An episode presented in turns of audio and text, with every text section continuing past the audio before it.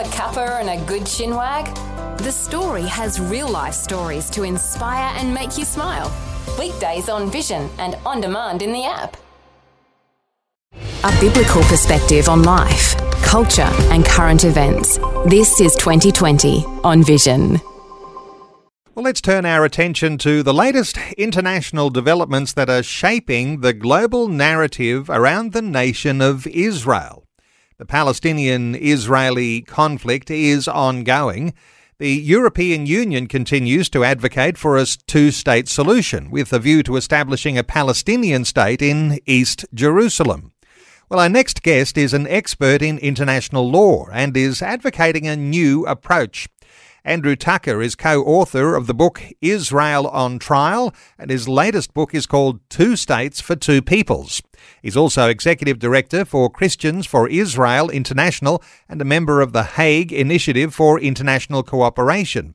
Andrew Tucker, a special welcome along to 2020. Thank you, Neil. Great to be on the show.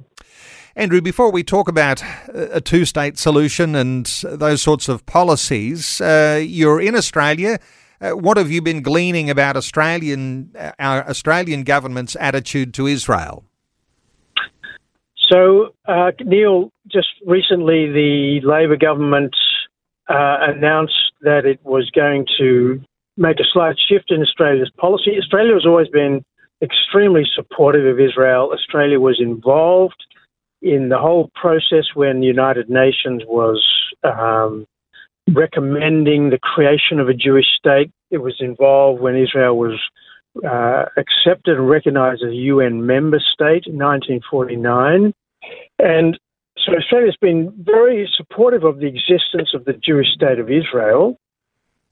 But what has happened over, over this recent years, and particularly with this government, is they are advocating very strongly now for the creation of a Palestinian state. And part of that is to argue, and this is now official Australian government policy, that Israel is an occupying power of Palestinian territory. Um, and that is uh, undermining Israel's position, it's undermining Israel's sovereignty, it's undermining Israel's independence as a nation. So I think it conflicts very much with Australia's founding principles of being an ally of Israel. Yes, there's a conflict with the Palestinians that needs to be resolved, but not at the expense of supporting Israeli sovereignty. Um, and I think it's an, un, an, an, an ill conceived uh, approach. Is there in international law an ongoing dispute uh, that needs clarifying so far as uh, who owns the land or who is the right occupier of the land. Uh, there's an assumption, isn't there, that the West Bank belongs to the Palestinians. Is that a wrong assumption? Yes, it is, Neil. Um, you know, the the, the whole uh, creation of the State of Israel and its relationship with Judea and Samaria, as we know it as Christians, known as the West Bank in UN terms, uh, has been shrouded in, in a sort of mystique, uncertainty, because there's been so much conflict.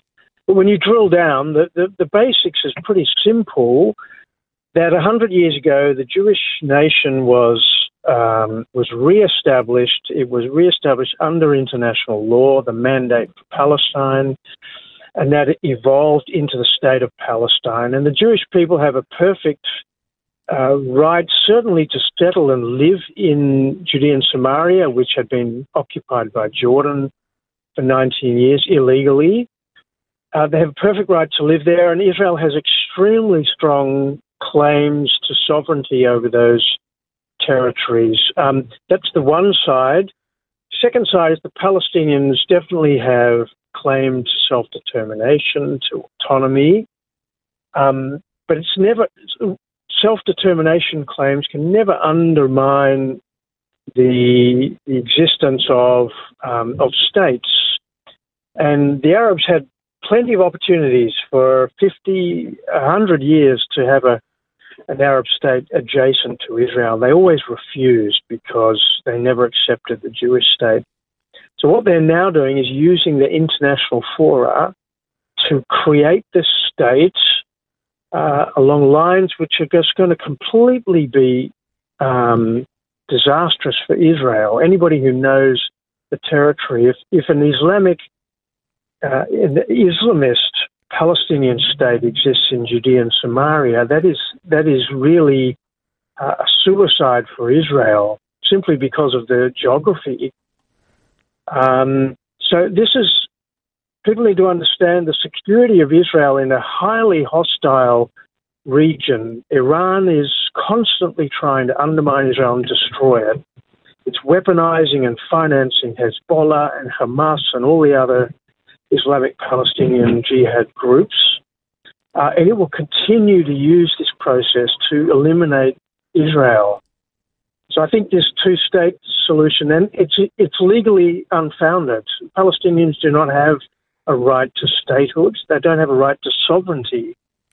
Um, only states have sovereignty uh, under international law. So they have a, a right, some kind of negotiated system needs to be created, and they do have it to a large extent. The Palestinian Authority has already been created. They have uh, they have cities which are under Palestinian control. It's not perfect, but it's certainly much more than they've ever had, and they need to build on that in a spirit of uh, reconciliation and peacefulness, not hostility. Andrew, no doubt the goal on every side, you might say, has to be the peace of the region. But what you're describing uh, explains why perhaps peace can never be the lot of that piece of land while there's dispute over the territory there. Uh, is there any way, do you think, that peace can happen? Well, it depends how you define peace, doesn't it? Neil. I mean, we have a sort of an idealistic view as Christians of peace on earth, uh, which I believe will only come in the Messianic kingdom when uh, things have been restored as God has promised they will be. Um, but for the time being, we have to live with the reality of a broken world, and peace uh, will only be possible when people are of goodwill and intend to live um, live in, in mutual acceptance. So um, that's not the case in the Middle East. We have very hostile actors. So the only peace that's possible, I think, is a kind of um, um, the development we've seen along the lines of recent years with the Abraham Accords, Israel reaching normalization agreements with uh, Arab states is a remarkable development, and possibly now with Saudi Arabia as well this will create a certain stability. It's not peace in the long term sense, but it's certainly stability which Israel needs, I think the region needs.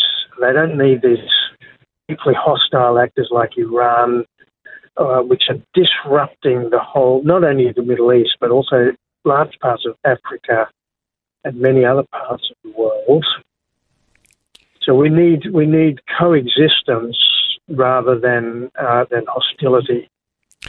Of course, uh, there are international courts and there's the European Union. Uh, they do tend to side really only with the Palestinians, and it seems to be an anti Israel operation from the European Union. Is that a fair enough way of talking about it? How do you describe the European Union and their workings in the uh, issues around Israel and the Palestinians? It's a good question, Neil. And, and basically, the Europeans took a position after the Yom Kippur War in 1973.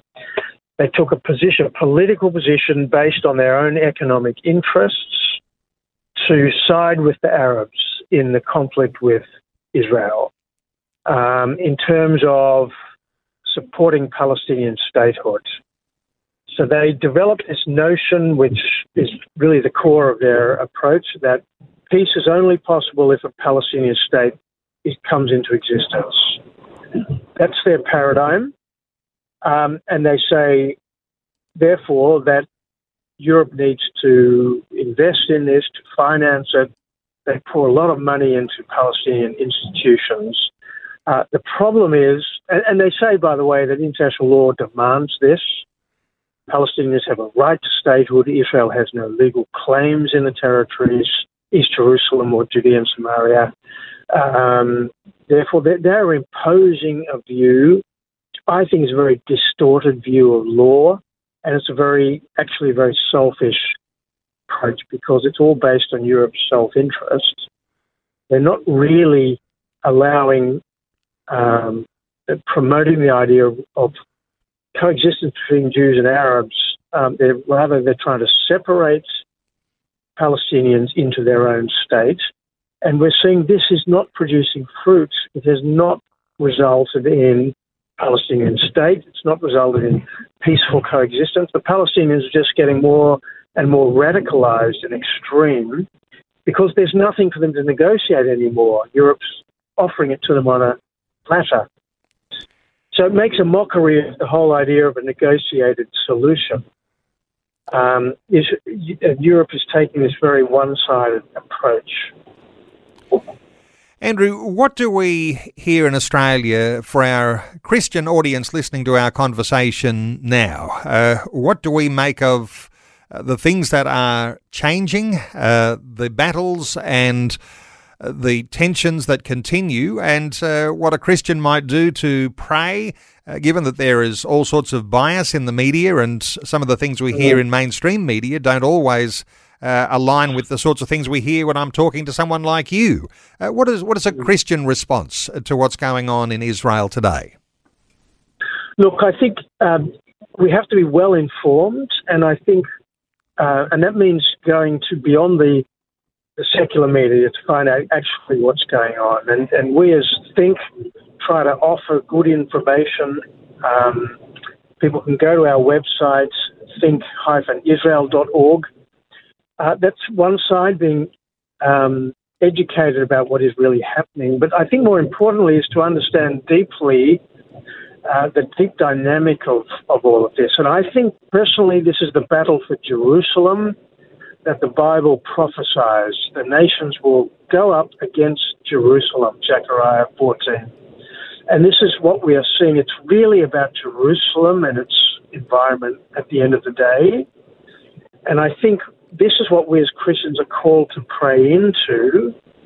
Um, pray against this movement of the, and pray for our nation, Australia, that our government will come to its senses and realise that um, it, this whole approach is so contrary to God's principles of re-establishing Zion, re-establishing Jerusalem to be a blessing to the nations.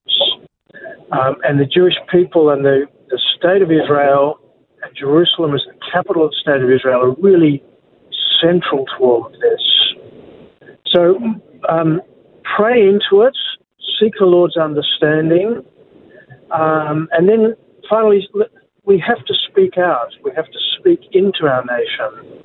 And again, this is something we're trying to do as an organisation: is to work side by side with others in Australia to bring a a better, a deeper, a more profound voice into our government institutions that listen, we have to stand side by side with Israel and not constantly criticizing and undermining it. And then the Palestinians will really receive the blessing that is coming for them. So God has re-established his nation of Israel, and what we see right now is opposition to that. Uh, for the Christian, uh, there is a call to pray, uh, pray for the peace of Jerusalem. Well, Andrew Tucker is co author of the book Israel on Trial. His latest book is called Two States for Two Peoples. He's executive director of Christians for Israel International. He's a member of the Hague Initiative for International Cooperation, known as THINC.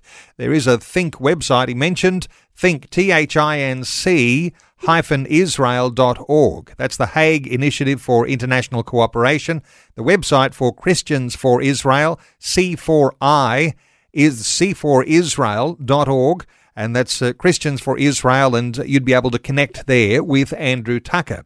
Andrew, thank you so much for taking some time to explain those things for us today on 2020. Thanks, Neil. And also, you can purchase these books through Christians for Israel in Australia.